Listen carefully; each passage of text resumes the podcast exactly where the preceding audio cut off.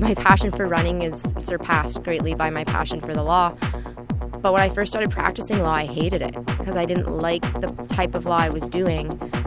Find something that you're passionate about because otherwise, like, I've been there where the world is very gray without it. And now that I've embraced both my passions, like, there's so much more color in the world and it's so much more fun.